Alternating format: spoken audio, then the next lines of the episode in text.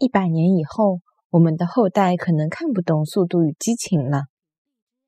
一百年以后，阿拉的后代可能看不懂《速度与激情》了。一百年以后，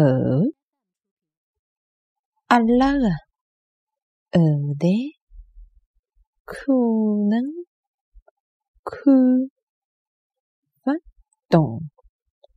速度与激情了！